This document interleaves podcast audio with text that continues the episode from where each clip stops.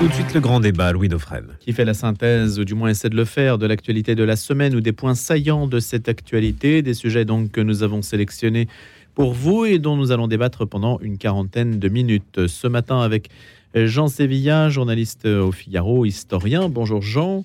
Bonjour Louis. Et Philippe Colombet pour sa première participation, ex-directeur du journal La Croix, diacre permanent du diocèse de Nanterre, aussi missionné pour les relations avec le judaïsme. Bonjour Philippe Colombet. Bonjour Louis. Et Carole Sabat qui va nous rejoindre dans un instant.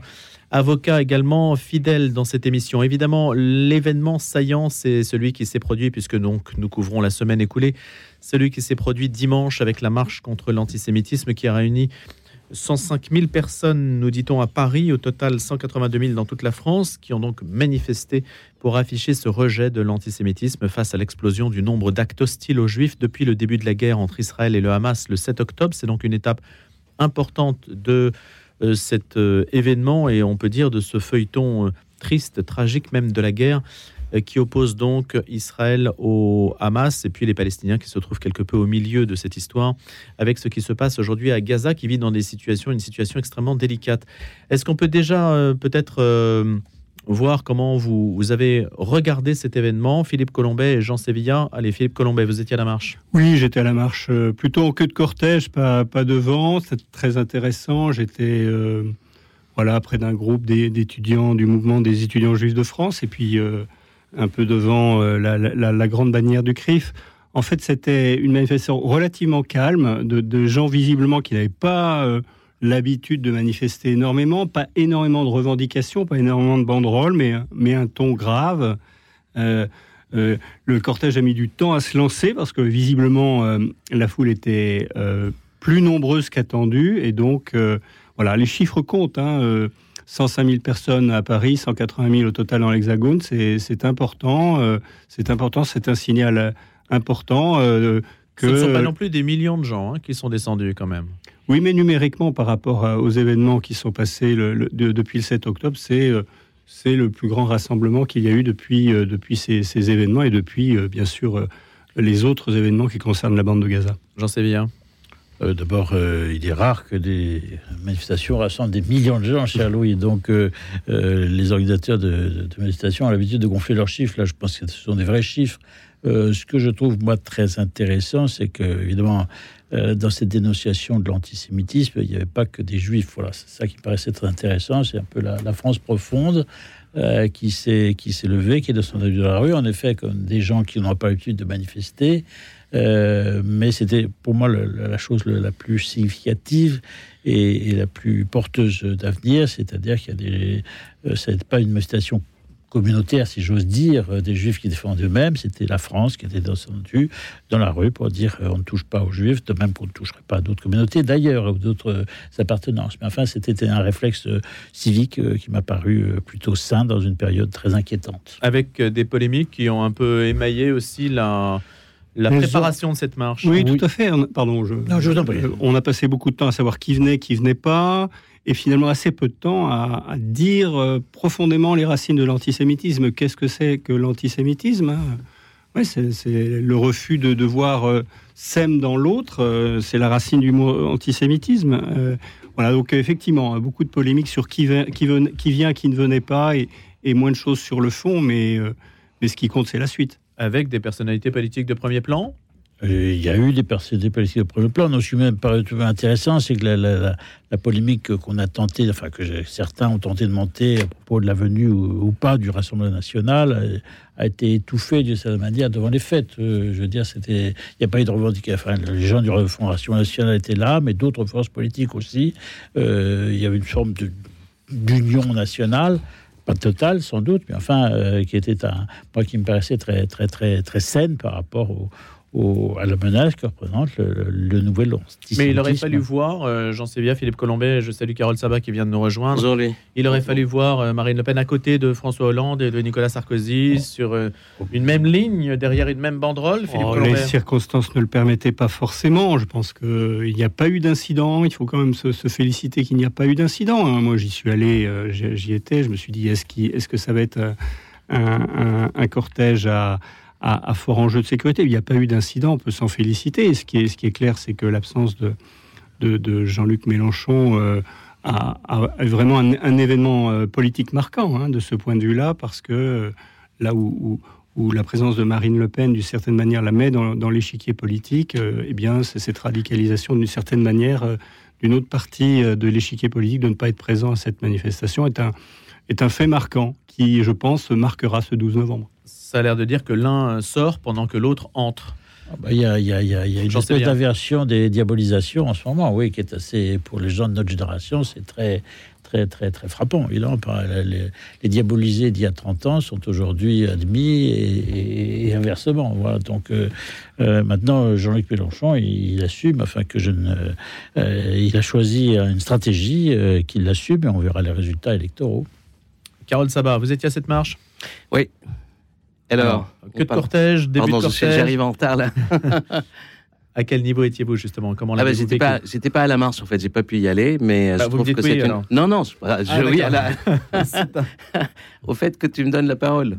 Euh, je trouve que c'est une très bonne marche. En fait, c'est important en fait déjà que la marche ait, ait eu lieu. C'est une marche républicaine. En fait, c'est important en fait de de réunir toutes les personnes de toutes les tendances politiques. Et il n'y avait pas, je dirais, de, de slogan euh, un peu de stigmatisation, d'amalgame. C'était un slogan qui était très clair, en fait, pour vraiment mmh. que ça soit une marche euh, qui unit tout le monde.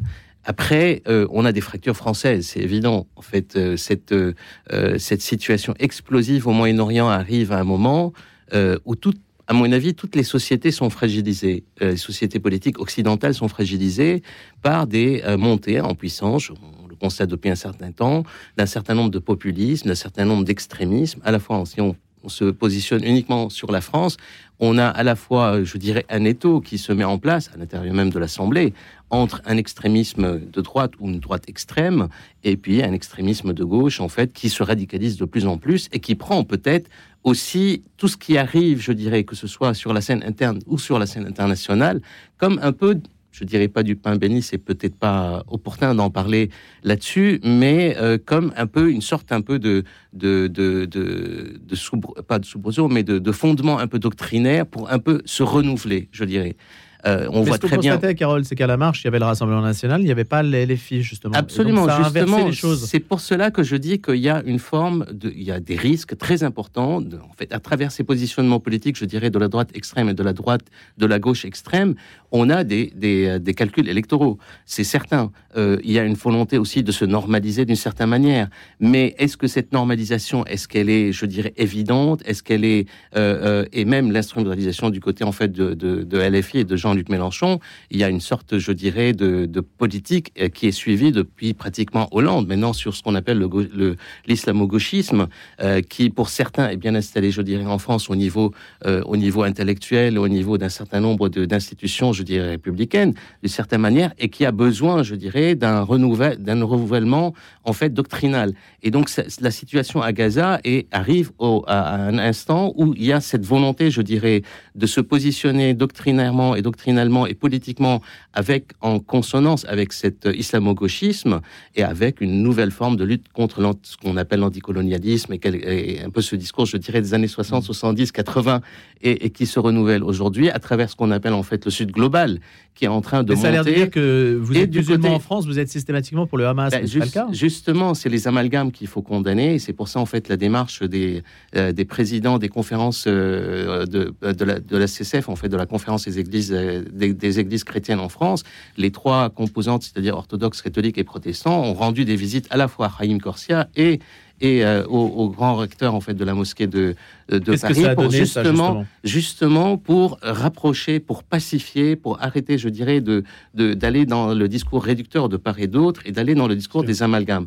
Je pense qu'on est dans une période où, du côté de la droite, pour terminer, parce que du côté de la droite, il y a aussi un risque d'instrumentalisation. Je dirais la normalisation du Rassemblement national par rapport à ces questions-là choque plus d'un à l'intérieur même en fait du Rassemblement national. Il n'y a pas forcément. Jordan Bardella s'est laissé un peu piéger. Oui, d'une certaine manière. Donc on voit très bien les risques, je dirais, de l'importation d'un conflit qui est conjoncturel en fait, mais qui est très explosif, mais qui rappelle et qui réveille beaucoup de choses. Mm. Et, c'est là où, à mon avis, en fait, la, la, marche était importante. Elle était importante aussi de, si on a fait un rappel historique. je vous interromps deux secondes pour donner la parole quand même aux autres interlocuteurs. Quand je dis que Jordan Bardella s'est laissé un peu piéger, c'était sur l'antisémitisme le, fondateur euh, du, du du Front National et de Jean-Marie Le Pen. et, et, donc, il a été questionné là-dessus pour qu'en quelque sorte, on dise que l'antisémitisme n'est pas le monopole aujourd'hui de LFI, mais qu'au contraire, il était partagé par par son exact inverse, si on peut dire, et, que ça, ça, ça, déplaçait le débat de l'antisémitisme de l'extrême gauche à, l'extrême droite.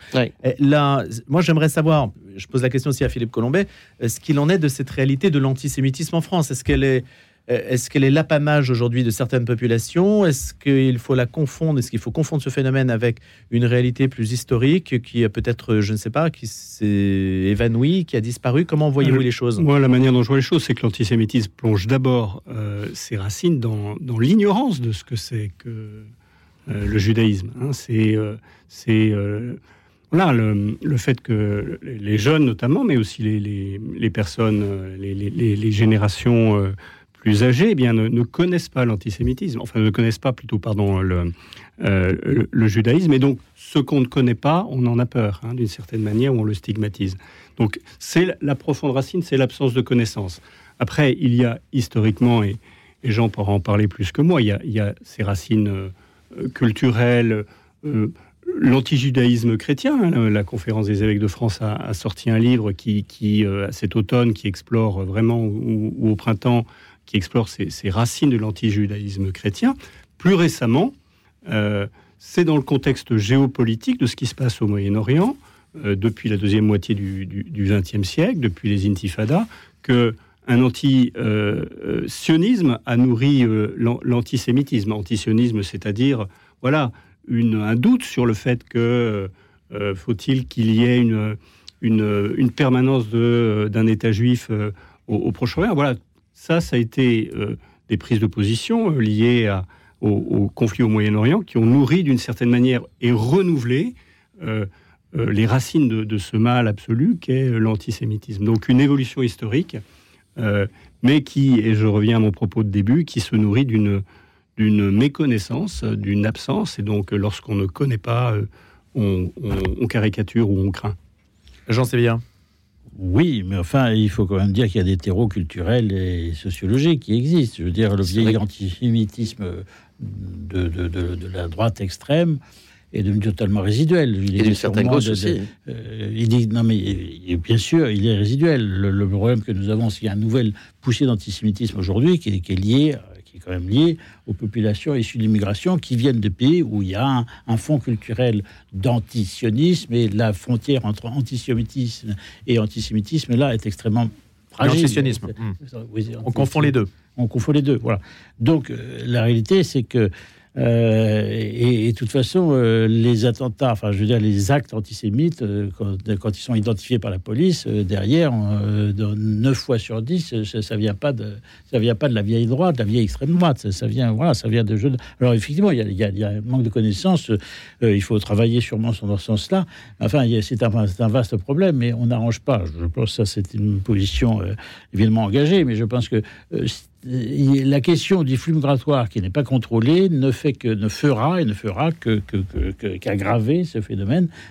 Plus on fera entrer de gens qui sont qui viennent de fonds culturels avec un fond culturel antisémite, plus la tâche de combattre cet antisémitisme-là sera ardue. D'accord, Philippe Colombet Oui, euh, exactement. Et ça rend d'autant plus, et je rebondis sur ce que disait Carole, ça rend d'autant plus important les, images fortes, symboliques, quand mm. euh, le grand rabbin de France serre la main d'un haut responsable musulman. C'était, c'était euh, la une du journal La Croix me semble-t-il, ou, quand. À la, à la, base, à Sarcelles ou en Seine-Saint-Denis, par exemple, puisqu'on est sur Radio Notre-Dame, eh bien, des, des rabbins ou des responsables de communautés euh, voisine avec des imams, ça rend d'autant plus important. Euh, c'est évident. C'est vivant, pas simplement au, voilà, au niveau institutionnel, mais au niveau, au niveau local. Je pense que sans cela, euh, il y a un risque de dislocation et, d'actes islamophobes. parce qu'effectivement, hein, nous sommes le pays d'Europe dans lequel il y a le plus de juifs et, et, de gens musulmans ou d'origine musulmane. Donc la France est vraiment au, centre de, de, ces problématiques, euh, de par son histoire et de son actualité. Et qu'est-ce que vous dites aux gens qui... Parce qu'il y a quand même beaucoup de messages que je reçois de cet ordre-là, de gens qui disent, mais euh, c'est un conflit importé, moi je ne me sens pas concerné par le conflit entre Israël et, le Hamas, et, et, je me sens un peu obligé de prendre position, de manifester, alors que je n'ai pas à prendre parti pour l'un ou l'autre camp. Il y a beaucoup de gens qui sont mal à l'aise par rapport à ça. C'est Carole Sabat. C'est justement, c'est pas ce qui, c'est pas, je dirais, c'est pas la question du conflit. Le conflit est éminemment politique il est politique, il n'est pas religieux. Je veux dire, il faut repositionner le débat. Dans les périodes en fait de grandes émotions, et c'est compréhensible parce que ce qui s'est passé était quand même monstrueux. Donc on peut pas ne pas être devant la souffrance de tous les civils en fait qui sont en train de tomber de part et d'autre. Oui, mais on va vous dire aussi que les Palestiniens massacrés par les milices euh, sionistes en Cisjordanie, c'est aussi monstrueux. Il y en a, eu 190 qui ont été massacrés là, dit-on euh, récemment, cette semaine. Euh, vous voyez, il y a toujours un moyen de trouver que l'autre est aussi monstrueux. Dans les scènes de guerre, dans les scènes de guerre, je dirais, les vérités apparaissent par la suite. C'est les historiens, c'est les enquêteurs criminels en fait de, du droit de la guerre en fait qui détermineront un peu toutes les responsabilités de part et d'autre ce qui est en train de se passer. Aujourd'hui, on réagit sur le registre de l'émotionnel. Il faut aussi à un certain temps, le temps de l'émotionnel est très important, le temps de la solidarité est très important, mais il y a aussi un temps de la réflexion et de la rationalité. Parce qu'en fait, ce qui est le plus important, c'est de trouver, je dirais, des débouchés politique, je dirais, à ces conflits qui sont en train d'être en partie. Là, il y en a pas. Pour le moment, il n'y en a pas, justement, parce que toutes les parties, je pense, sont dans, une impasse structurelle. Il y a du côté palestinien, du côté israélien, aussi des fois qui s'élèvent à l'intérieur même des deux camps pour dire qu'il y a une dynamique un peu de suicide collectif qui se met en place de part et d'autre, je dirais, dans la gestion du conflit. Mais si on revient juste à la France, en fait, soit à la France, à chaque fois qu'il y a ce genre de conflit, je dirais, sur une scène un peu moyen-orientale, on a toujours peur, et c'est normal, de ce qu'on appelle l'importation du conflit. Est-ce que le conflit nous concerne ou pas, je pense en fait, il concerne l'humanité d'une certaine manière. Oui, mais on ne devrait pas avoir peur. C'est comme si, je ne sais pas, c'est comme si. Parce qu'on a des fractures. Comme si les Jordaniens avaient peur du conflit entre les Bretons et les Normands. Vous voyez, il n'y a pas de raison. Oui, mais, mais, mais le fait, comme l'a dit, absurde, en fait. comme l'a dit euh, Jean, en fait, il y a, il y a une population, je dirais, d'origine musulmane. Il y a une d'origine euh, musulmane, en fait, des citoyens français euh, qui sont musulmans. Il y a des citoyens français qui sont juifs. Il y a forcément, en fait, des gens qui viennent historiquement, je dirais, de ces pays-là. Il y a une émigration, par exemple, je dirais, de, des, juifs séfarades de l'Afrique du Nord en France, et c'est évident. Et donc, tous ces, toutes, ces, toutes, ces, populations, et les, Algériens, les Marocains, en fait, c'est une grande caisse de résonance, en fait, la France. Et ça, c'est sa grandeur et sa force. Mais il ne faut pas que cette diversité se transforme en confrontalité. Et je pense que le président de la République, quand il a reçu les, les responsables de culte en début de semaine, a été très, très clair, en fait, sur cette question-là, et tous les responsables de culte aussi, l'importance de la pacification des mémoires, mais aussi de l'explication, c'est-à-dire de la pédagogie, surtout des jeunes. et donc, il les a invités justement à faire un travail auprès des jeunes pour éviter, pour qu'il y ait une paix sociale là-dessus, pour travailler sur la question de la paix sociale. Travail pédagogique, effort pédagogique demandé aux religions, aux responsables des cultes. Oui, absolument, tout à fait. Donc ça veut dire, Philippe Colombet Travail immense travail immense. Ça veut dire, euh, ça veut dire dans les lycées, les collèges, peut-être même avant, euh, intervenir euh, dans la pastorale hein, euh, pour, l'enseignement catholique. Mais dans l'enseignement public, ça veut dire parler de questions religieuses alors que les professeurs ont l'image de Samuel Paty en tête et donc se disent la religion n'en parle plus. On en revient à Régis Debray et, et, ce qu'il avait, nous avait invité à le fait religieux. le fait religieux. Je pense que le, le travail doit être remis sur l'établi, c'est absolument essentiel et pour ça il faut former les gens au dialogue, mais aussi à la connaissance. Hein. Euh, une, des, quand même, euh, des sources d'espoir, là, c'est cette euh, association Coexister, hein, qui, je ne sais pas exactement où ils en sont, mais cette force de réunir, de réunir des jeunes musulmans, juifs et, chrétiens pour voyager ensemble, rendre, voilà, coexister. C'est absolument extrêmement important que on leur donne la voix et que voilà, les cultes expliquent euh, comment ils vivent et ce qu'ils sont. J'en sais bien une, euh, une piste là-dessus? Oui, enfin, je vois aussi pas avoir une vision bisounours. Le problème aussi, c'est que toutes les religions n'ont pas le même rapport, euh, je dirais, ni aux religieux, ni au rapport à leurs fidèles. Si vous voulez, il y a des religions organisées, il y a des religions qui ont, qui ont avec un clergé, des, structures, il y a des religions qui sont inorganisées. Si vous voulez, euh, euh, l'islam organisé d'une autre manière. En France, n'est pas organisé de la manière que, par exemple, que le catholicisme. Si vous voulez, donc ça aussi, c'est un, un, autre problème. C'est que à qui C'est le problème de l'État, d'ailleurs, depuis 30 ans. Formation des imams aussi hiérarchie oui, qui est très importante aussi. Qui sont les imams? Est-ce qu'on va les prendre en France? Est-ce qu'on va les prendre à l'étranger? Comment sont-ils formés? Et puis quel est, quel est le, le, le, rapport d'un islam à ses fidèles Est-ce qu'il est, est, comparable au rapport d'un curé de paroisse à, ses fidèles catholiques? C'est aussi des questions qui sont extrêmement subtiles. Euh, euh, mais l'État n'est pas compétent pour trancher. Je, voudrais dire, il y a quelque chose, je ne sais pas réagir tout de suite, mais il y a quelque chose. Il n'y a pas d'équivalence quand même entre l'islam et le judaïsme en France. Je suis désolé, l'islam euh, est une religion nouvelle. Alors il y a des, Français musulmans et c'est très bien. Autrefois, c'était dans un cadre colonial. Bon, ça ne me pose pas de problème. Enfin, le judaïsme, lui, est en, est en, France depuis, depuis, depuis deux millénaires. Je veux dire, le judaïsme, il est chez lui aussi en France. Personne ne questionne cette question. enfin, c'est Napoléon qui l'a organisé. Oui, bien sûr. Oui, avant Napoléon, bien sûr. Et puis au Maroc, en Algérie, les juifs et musulmans cohabitaient d'une certaine manière. C'est à mon avis, c'est harmonieux.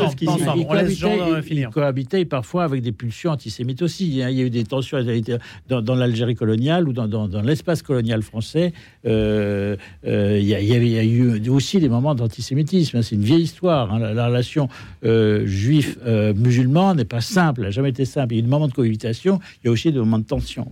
Malheureusement, on a, on, a, on a importé en France, du fait, euh, dans un cadre non colonial, des, situations extrêmement complexes. Et on est au carrefour de plusieurs cultures, la culture laïque.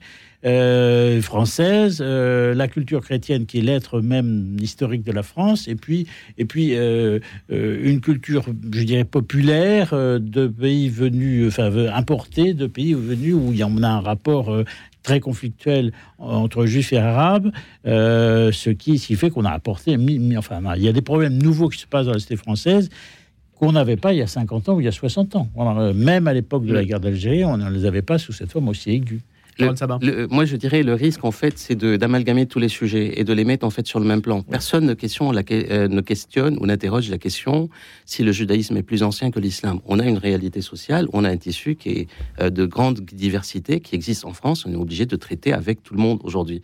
Et donc aujourd'hui, le vrai risque, le vrai risque, c'est le, le, risque de l'amalgame, c'est le risque de la confusion en fait des gens, de la confusion, je dirais, des différents plans.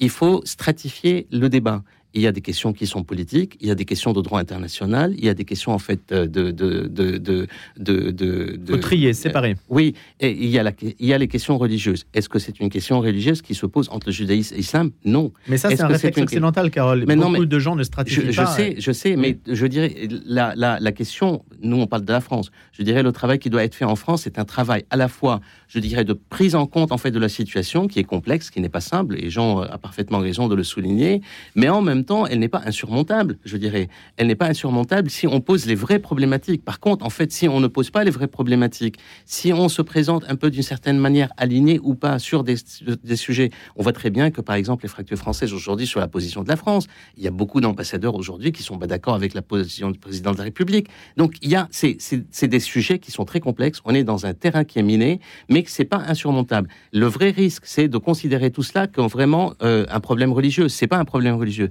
C'est des problèmes qui sont politiques. Il faut savoir les séparer et faire de la pédagogie là-dessus. Carole Sabat, Jean Sévilla, Philippe Colombet, on se retrouve dans quelques minutes après les infos.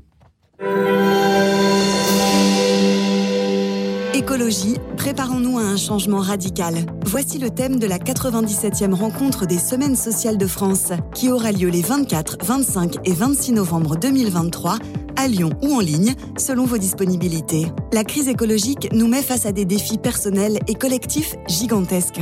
Pendant trois jours, grâce à des conférences, des débats, des experts, des témoins inspirants, explorons ensemble les pistes d'action pour prendre le chemin de l'écologie intégrale. Inscription sur www.ssf-fr.org. Je veux habituer tous les habitants, chrétiens, musulmans, juifs et idolâtres, à me regarder comme leurs frères, leurs frères universels. Représentation théâtrale, Charles de Foucault, frère universel, de Francesco Agnello, à partir du 8 novembre, tous les mercredis à midi 30 Église Saint-Augustin, Paris.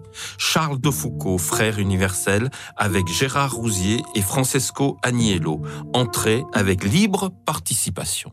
Planisphère, l'émission géopolitique de Radio Notre-Dame, Hugo Billard. Cette semaine dans Planisphère, nous allons parler d'une frontière.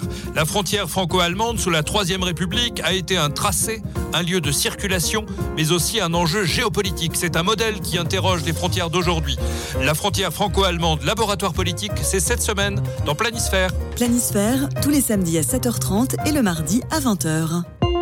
Vendredi 17 novembre, excellent début de matinée, en présence de Simon Tatro pour les infos, point complet dans quelques secondes, suivi d'un point sur la météo, également météo toujours tourmentée aujourd'hui avec beaucoup de pluie.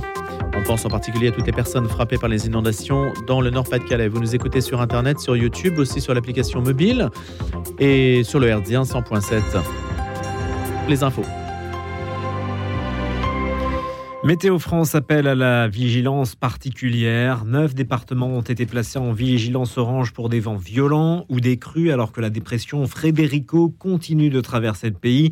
Cette vigilance est donc la conséquence de l'apparition de cette tempête qui a pour euh, cette journée encore euh, doit se déplacer du golfe de Saint-Malo en direction de l'Allemagne. Cette dépression va provoquer des pluies durables sur les Hauts-de-France et des coups de vent parfois forts dans la Manche.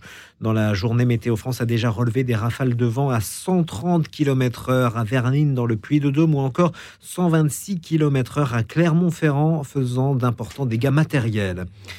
Le procès d'Éric Dupont-Moretti. La Cour de justice de la République qui rendra sa décision le 29 novembre prochain. Le ministre de la Justice n'a pas souhaité s'exprimer à l'issue des plaidoiries de ses deux avocats. Hier, un an de prison avec sursis avait été requis la veille contre l'ancien ténor du barreau. La Commission européenne dit oui au glyphosate pour 10 années de plus. Elle l'a annoncé hier, prenant de court les 27 pays de l'Union qui n'avaient pas réussi à s'entendre sur une interdiction de l'herbicide. La décision a été prise avec un mois d'avance, alors que les 27 pays membres n'ont pas réussi à se mettre d'accord. Je regrette profondément cette décision, réagit le député européen Renaissance Pascal Canfin. Karima Deli, députée européenne vert, Alliance Libre Européenne, se dit quant à elle scandalisée par le manque de courage de la Commission. La mère de Naël, un adolescent de 17 ans tué par un tir de policier en juin à Nanterre, a appelé un rassemblement ce dimanche 19 novembre. Après quatre mois de détention, le policier auteur du tir mortel a été remis en liberté sous contrôle judiciaire ce mercredi. La mère de Naël a dénoncé une véritable injustice. Dans le reste de l'actualité, l'actualité à l'international, l'armée israélienne a annoncé fouiller chaque bâtiment de l'hôpital Al-Shifa au lendemain du raid mené dans ce site qu'elle présente comme un repère du Hamas. Tsahal a annoncé dans la soirée avoir trouvé le corps d'une otage près de l'hôpital assassiné par les terroristes selon une porte-parole de l'armée. Avec l'hiver qui approche à grands pas, les abris précaires et surpeuplés ainsi que le manque d'eau potable, les civils sont confrontés à un risque immédiat de famine à Gaza, alerte dans un communiqué la directrice du programme alimentaire mondial des Nations Unies. Le président ukrainien Volodymyr Zelensky affirmait hier que la Russie accumule des missiles pour attaquer l'Ukraine en hiver. Le dirigeant ukrainien déclare également que la crise en cours au Proche-Orient a ralenti les livraisons d'obus à Kiev. L'Ukraine s'attend à une nouvelle campagne d'attaque russe sur son réseau énergétique, comme c'était déjà le cas l'hiver précédent, lorsque des millions d'Ukrainiens étaient privés de chauffage ou d'électricité par des températures glaciales. Et puis deux condamnés à mort ont été exécutés hier en Alabama et au Texas, dans le sud des États-Unis. Ces deux décès portent à 23 le nombre d'exécutions qui ont eu lieu aux États-Unis en 2023, toutes réalisées par injection létale dans cinq États américains. Le Texas est l'État qui exécute le plus, avec huit exécutions cette année devant l'Alabama, qui a mis à mort deux condamnés. À l'approche du week-end, apprendre à bien s'occuper de son jardin par des méthodes qui prennent soin de la planète et de ses jardiniers, c'est ce que vous propose Melchior Gormand. Prenez-en de la graine, une émission de RCF en codiffusion avec Radio Notre-Dame tous les vendredis à 10h. Regardez votre fenêtre. Vous ne voyez rien? Là, vous avez vu tous ces euros qui passent à travers? Ne laissez plus s'envoler votre argent. Avec la maison de la fenêtre, changez pour des fenêtres qui vous isolent efficacement du froid et du bruit. En ce moment, la maison de la fenêtre vous offre 20% de réduction sur votre devis. La maison de la fenêtre, un geste pour la planète, un vrai plus pour votre confort. Appelez vite au 01 42 11 0303. 01 42 11 0303. Certifié Calibat et RGE. Chaque jeudi, Paris Notre-Dame vous informe sur l'essentiel de la vie de l'Église catholique à Paris et vous propose des pistes de réflexion et d'engagement. Cette semaine, Paris Notre-Dame se penche sur la maison Marguerite Marie, un vaste projet immobilier du diocèse de Paris destiné à accueillir un pôle de solidarité abritant plusieurs associations. Abonnez-vous au journal du diocèse de Paris en appelant le 01 78 91 92 04 ou en allant sur le site internet paris.catholique.fr. Le grand débat. Le grand débat. Louis Dauphren.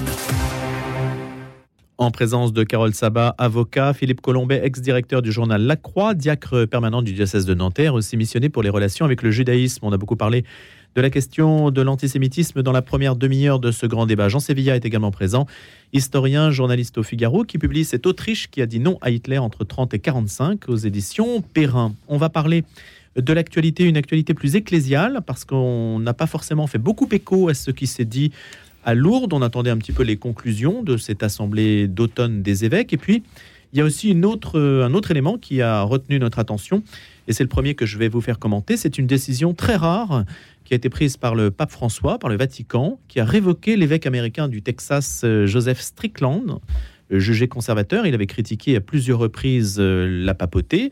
Il avait même accusé le pape François de saper le dépôt de la foi, rien que ça. Et puis sur des questions un petit peu sensibles, à l'image des détracteurs de ce pontificat, il reprochait au pape François de ne pas être assez ferme sur le sujet de l'avortement, de se montrer Mmh. compatissant à l'égard des personnes, trop compatissant à l'égard des personnes homosexuelles ou divorcées.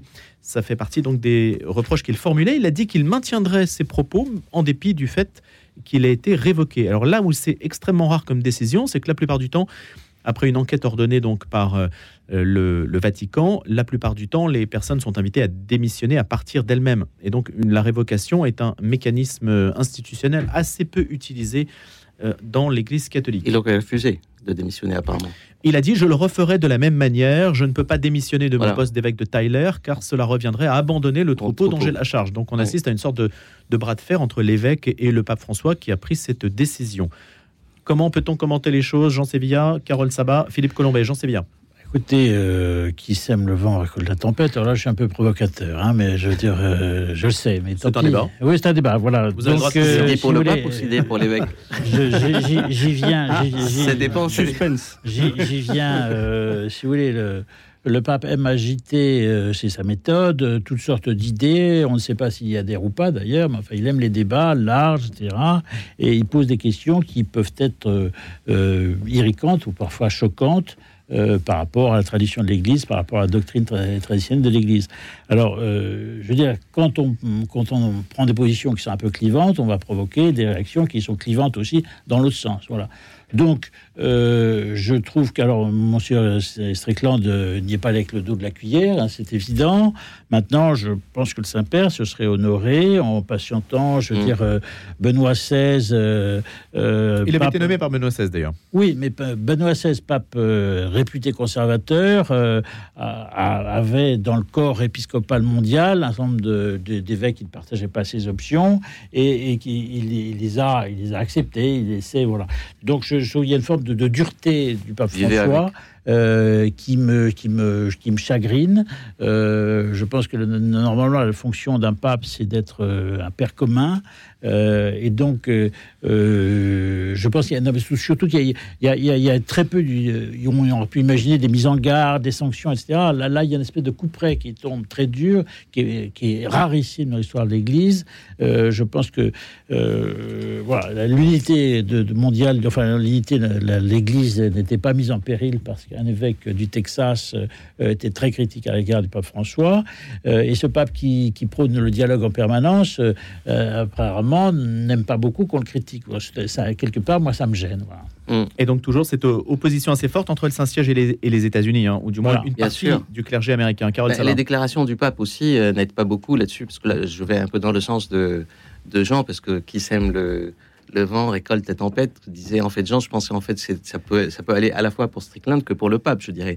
Mais en, en l'occurrence, je prends pas la défense de Strickland, mais je trouve que la position du pape là-dessus, d'une révocation je- d'un évêque, justement parce qu'il n'est pas d'accord avec ses positions, mais ça va au-delà des deux personnes en tant que telles, même en fait si le pape pour moi, il y a des questions ecclésiologiques dans cette question-là. Euh, Un évêque a sa dignité épiscopale de la même manière que le pape de Rome et que l'évêque de Rome, je dirais. Cette, cette, euh, cette euh, vision un peu juridique. Euh, Pyramidale Pyramidale, je dirais, d'un d'un chef d'État. Parce que là, j'ai l'impression, en fait, il se positionne un peu comme un chef d'État et plus et moins qu'en tant que pape qui, effectivement, doit prendre en considération. Comme s'il révoquait un ambassadeur. Absolument. Mais ça va au-delà de la question. La vraie question, en fait, qui se pose entre dans ce, dans ce, dans ce débat-là, c'est un peu l'opposition entre deux registres. Le registre du compassionnel, dans lequel, en fait, s'inscrit de plus en plus, je dirais, le pape François, avec parfois beaucoup de critiques sur les questions du registre doctrinal. Comment, je dirais, concilier et non pas opposer le registre de la doctrine de l'Église avec le registre de la compassion qui est nécessaire, euh, je dirais, à l'égard des homosexuels. Pour les personnes euh, Pour les, toutes sortes de personnes qui sont en difficulté, etc. Euh, et là, on a un débat, un débat qui est de fond entre deux attitudes de l'Église, à l'intérieur même de l'Église. Une première attitude qui taxe les, les conservateurs ceux, qui veulent conserver euh, comme des réactionnaires, et le pape a utilisé des mots, le, terme de réactionnaire, je dirais, sur une certaine tendance aux États-Unis, dans le catholicisme américain, d'être des réactionnaires, des conservateurs. Il l'a dit notamment à Lisbonne, en marge des GMJ. Voilà, en voulant quelque part, les en les invitant à, regarder vers l'avenir, en prendre en considération. Je suis désolé, la, la vie de l'Église n'est pas une question d'avenir et de passé, c'est pas une question en fait de modernisme. Donc on a là une opposition entre le conservatisme un peu radical, doctrinaire et une sorte de modernisme, pas de modernité. Moi, l'Église doit être dans la modernité, mais la modernité n'est pas, je dirais, le fait de nier en fait le, socle doctrinal sur lequel se base l'Église. C'est à partir de ce socle doctrinal en fait sur lequel se base l'Église qu'une pastorale doit venir. Une pastorale qui est détachée d'un socle doctrinal entraîne ce genre de situation. Et en même temps, euh, je pense que le pape François n'avait pas le choix. Euh, il y a eu une enquête au printemps et les, enquêteurs eux-mêmes mhm. ont recommandé euh, au Vatican de, de d'émettre ce, cet évêque de, ses fonctions. Hein. C'est l'enquête elle-même. Alors les, conclusions, pourquoi, c'est visiblement lié à la, à la, à la gouvernance. Euh, ça, c'est sans, doute euh, un aspect. Ça n'a pas été révélé, mais en tout cas, oui, on n'a pas la raison officielle. Exactement. En fait, hein. quand même, hein. et les enquêteurs l'ont recommandé de manière écrite.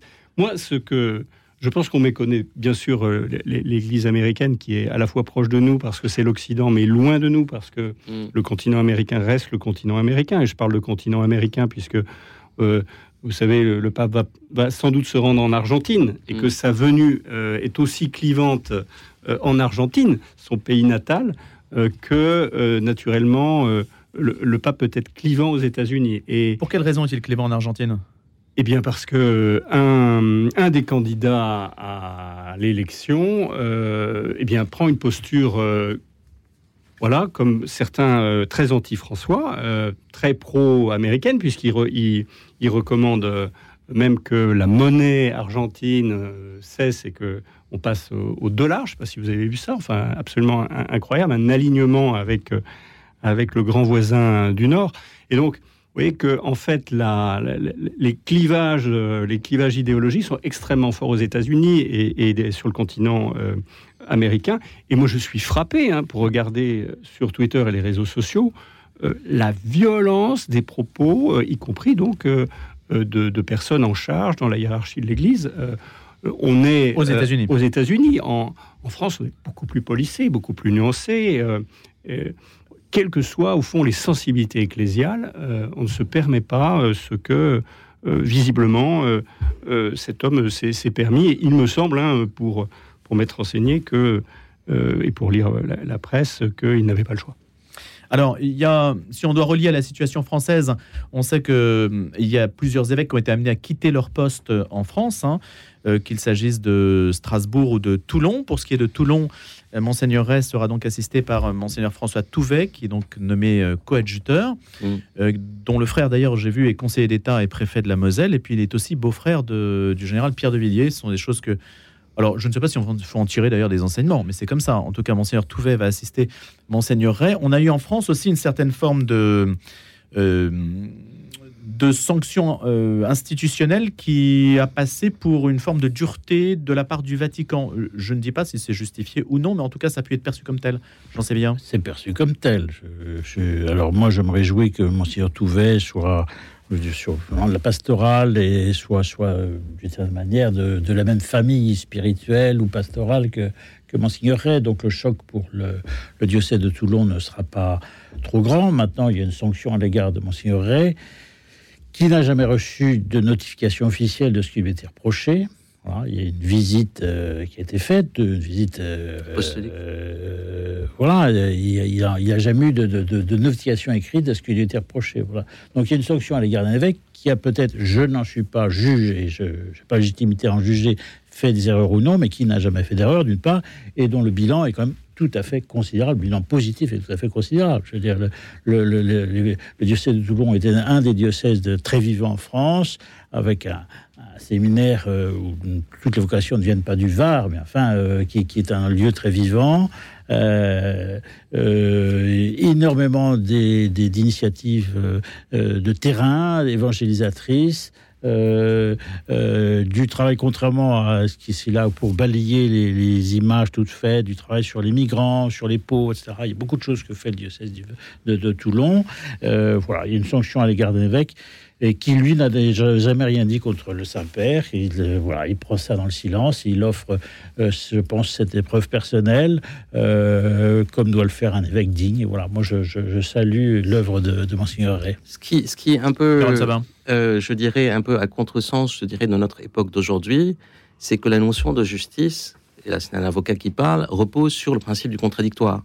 C'est-à-dire il y a un principe fondamental qui aussi doit s'appliquer à l'Église. Et il s'applique à l'Église. À l'intérieur même de l'Église, il y a le droit canon, il y a des procédures disciplinaires, on dit aux gens ce qu'on leur reproche, mais on a l'impression dans la gestion, je dirais, médiatique de ce genre d'affaires. Enfin, les droits de la défense dans l'Église, euh, excusez-moi. justement, justement, c'est là, c'est là où la question se pose parce que d'un point de vue ecclésial, pas seulement d'un point de vue, je dirais, euh, de principe de droit en tant que tel.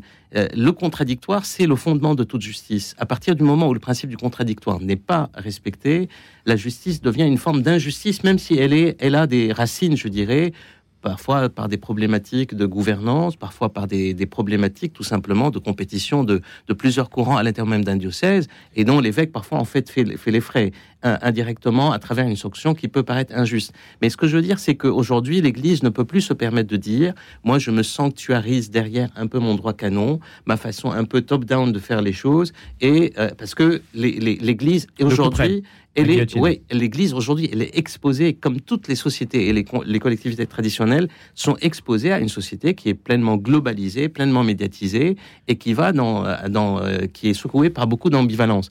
Et donc cette question-là, à mon avis, c'est une question à la base, elle doit être une question ecclésiologique pour en fait qu'il y ait une sérénité dans la manière dont les procédures disciplinaires, s'il y a des raisons disciplinaires, par exemple, les, si on revient à l'évêque du Texas, est-ce que qu'est-ce qu'on lui reproche? Il faut en fait que ça soit dit parce que lui, il maintient ses positions. Donc c'est une forme de défiance aussi qu'il est en train de se mettre en place en disant je peux pas abandonner mon troupeau en démissionnant. Pousser les gens à démissionner, c'est un peu comme, euh, je suis désolé, c'est un rapport de force, c'est pas un rapport de communion. Je veux dire, même en fait, si on reproche à une personne des choses, le fait de ne pas être sur la même ligne pastorale que celle du pape, euh, à mon avis, ne doit pas être forcément une raison en fait de révoquer un évêque. Et donc toutes ces questions-là aujourd'hui secouent de plus en plus, je dirais, l'Église et les fidèles et les poussent à, à, se mettre en doute parce que les gens ont soif de liberté, ont soif de justice aussi. Après, oui, la question se pose pour toutes les institutions. Hein. c'est la question de la, transparence des décisions et la transparence, on le sait, elle est souhaitable, mais elle n'est pas toujours absolument nécessaire. Et c'est une question de temps.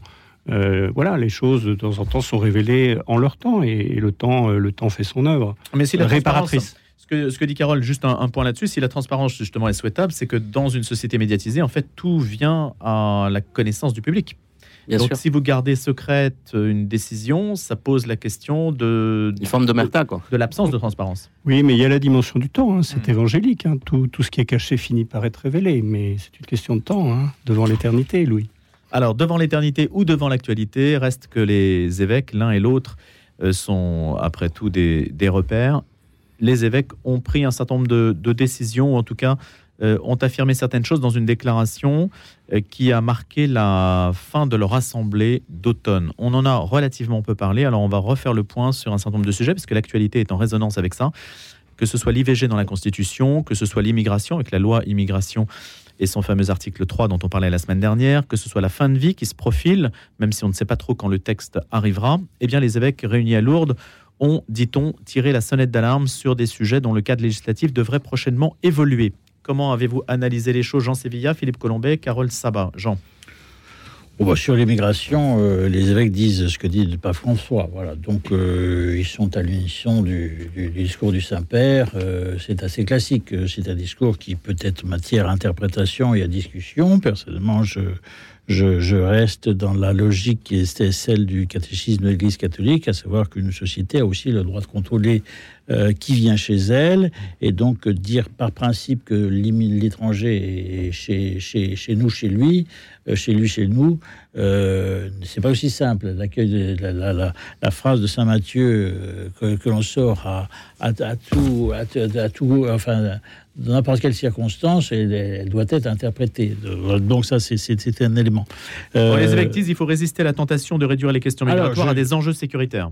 Oui, oui, voilà, ça se le dit, les enjeux sécuritaires, ils existent. Je veux dire, euh, enfin, il faut pas avoir une vision. Euh, euh, c'est entre entre la vision prophétique et la vision hors sol, il y a, aussi, il faudrait trouver un équilibre, un juste milieu. C'est évident que la parole d'évangile a été une vision. L'Église doit avoir une vision prophétique. Enfin, l'Église peut pas non plus être décollée de la réalité. La réalité, c'est qu'aujourd'hui, on a un problème sécuritaire qui est lié à l'immigration. On a un problème à une immigration non contrôlée et on a un problème des problèmes sociaux qui, qui viennent du, fait que le phénomène migratoire n'est plus contrôlé. Et je veux dire, euh, tout le monde le pense, y compris à gauche. Vous, vous, vous, faites même les électeurs de Mélenchon disent à 60% disent oui, il y a un problème avec l'immigration en France. Et c'est pas c'est pas de la xénophobie, c'est qu'il y, y, a des, il y a des équilibres qui ne sont plus respectés. Voilà. Principe de réalité. Principe de réalité. Philippe Colombet là-dessus et Carole Sabin?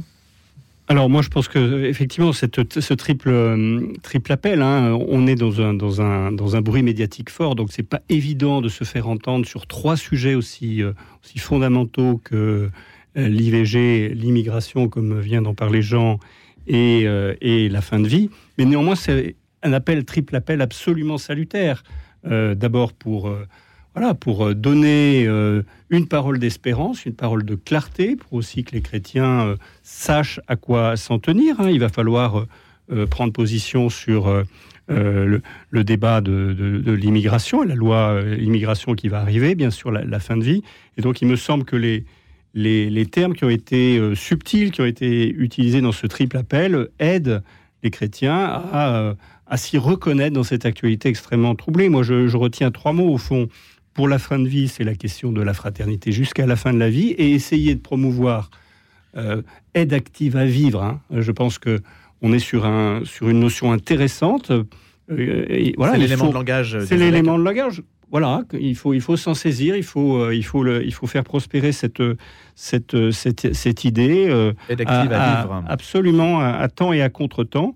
la fraternité, donc, et puis cette idée, au fond, d'un sursaut d'humanité, euh, sans angélisme par rapport à, l'immigration. Et encore une fois, euh, espérons que ces paroles nous aident à, décrypter euh, la loi quand elle va se faire, les débats quand ils auront lieu, et, que les chrétiens, je pense notamment aux élus, hein, tous les catholiques, protestants, orthodoxes qui sont en position de responsabilité, qui soient députés, qui soient maires, qui soient conseillers généraux, qui puissent se, référer à, cette ligne de conduite et à dire voilà, je prends, je prends position en, conscience. Mm. Je vais être prosaïque. Est-ce que euh, on a connu le, mariage pour tous et on sait le rôle que l'Église en sous-main a joué dans la mobilisation du mariage pour tous, ou du moins une partie de l'Église?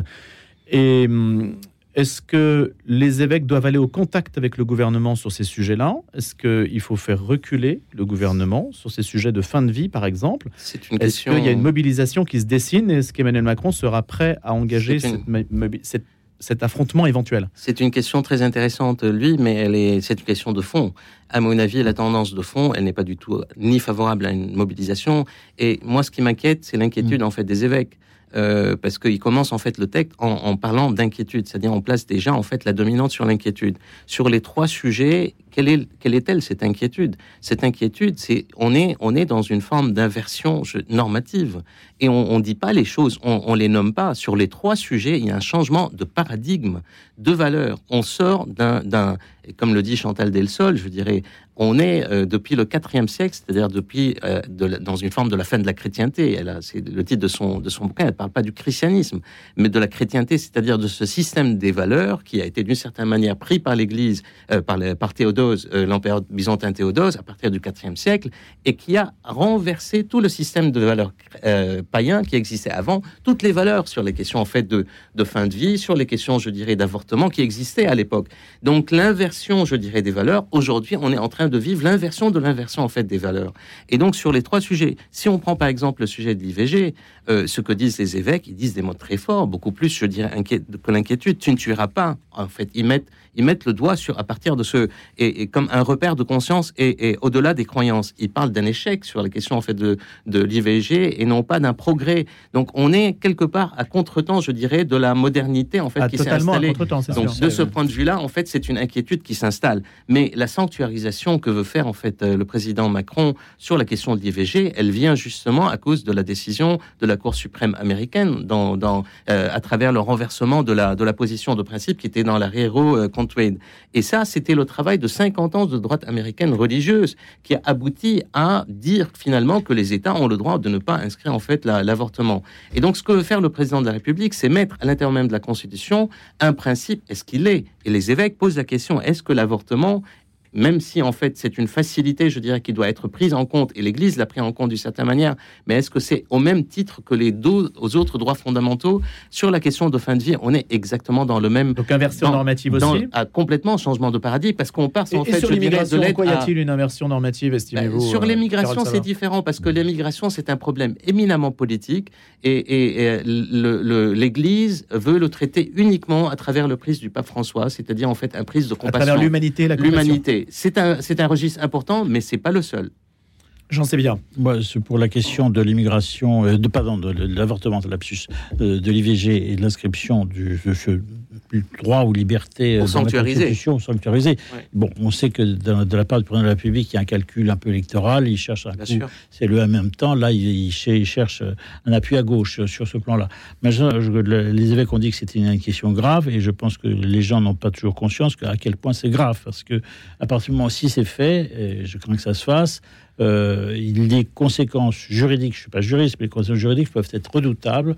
Euh, notamment, on peut avoir un droit vers une remise en cause du, de, de, l'objection de conscience vis-à-vis de l'avortement euh, pour les professions de santé, ce qui mettra les professionnels de santé chrétiens dans une situation même non chrétiens, en fait. Il y a des médecins qui refusent aussi cette. absolument. Comme Même des non-croyants. Comme, nous sommes au radio, à Radio c'est pour ça que je dis ça. Mais on, on, risque d'avoir une situation extrêmement redoutable. On, est, on est dans une. Pardon, juste, je termine là-dessus. On est dans une éthique qui est détachée de toute transcendance. Et ça, c'est un vrai, un vrai débat qui peut devenir totalitaire dans nos pays. Ah, la question, c'est de savoir si l'inquiétude sera transformée en une forme de, contestation. Bah, à mon avis, on ne prend pas le bon chemin parce que l'Église n'est plus lisible sur ces questions-là. Alors, ça, percute, ça, percute, ce que le président Macron essaye de faire à Saint-Denis, c'est-à-dire euh, réfléchir à l'usage du, référendum, du référendum sur des grandes questions. Mais il participe pas, elle est aujourd'hui. Alors, je sais, je sais, il y, a, il, y a, euh, il y a pas mal de gens absents. Euh, il y a une politique de la chaise vide qui est je dirais, une forme d'affront, euh, disons les mots. Euh, mais néanmoins, ce qui est intéressant, aussi, ce, que je veux dire, le lien avec notre discussion, c'est que euh, sur cet usage du référendum sur des, des, grandes questions de bioéthique, notamment, mais aussi sur potentiellement sur, la loi immigration. Et là, c'est là où je trouve que cette, triple appel de, des évêques français est important, parce que dans l'hypothèse, mais elle se se manifestera pas à court terme, mais dans l'hypothèse où euh, euh, les grandes décisions de bioéthique se prennent par référendum, eh bien, il est important. Donc là, on n'est pas simplement face à des majorités euh, qui, résultent des législatives ou des sénatoriales, mais on est face à voilà le, le, une question de fond, une question de fond sur lequel le peuple le peuple est consulté. Et donc, dans ce dans ce cadre-là, il me semble e-, extrêmement important que ce triple appel rappelle même même si euh, lorsque nous sommes, c'est parce que nous sommes faibles que nous sommes forts, euh, comme dit saint Paul, même si on est minoritaire, même si c'est à contre-courant, euh, que le chrétien de base puisse se référer à, ce que dit voilà le, magistère sur, sur ces trois questions. Le moment venu, peut-être qu'on sera consulté, on peut le souhaiter.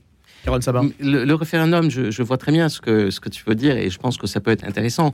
Mais le référendum, c'est un instrument pour trancher un, un débat politique à l'intérieur même d'une société. Quand il y a une impasse en fait entre deux camps et mettre, inscrire, est-ce que ces sujets qui sont des sujets éminemment en fait éthiques, éminemment euh, au-delà de la déontologie éthique et d'une éthique qui est liée à une forme de, de, de, transcendance. Après, on accepte ou on n'accepte pas la transcendance. Mais même sur les sujets, par exemple, d'euthanasie, sur les sujets d'actifs, sur vers lesquels on sort aujourd'hui, d'un accompagnement de la fin de vie à un accompagnement pour donner la fin de vie. Euh, je veux dire, on change de paradigme complètement. Même sur ces questions-là. un référendum, c'est pas facile d'avoir des référendums là-dessus. Bien sûr, parce qu'en fait, parce que là, les, les, les, les oppositions. tout le monde, la fin de les, euh, oui, ces oppositions. Euh, le, ce, que fait, ce que cherche à faire le président de la République à l'inscrire dans, dans l'IVG dans la Constitution, c'est, ça ne veut pas dire que c'est irréversible, parce que, mais après, en fait, il faut qu'il y ait une majorité pour changer la Constitution. De, après, si on l'intègre.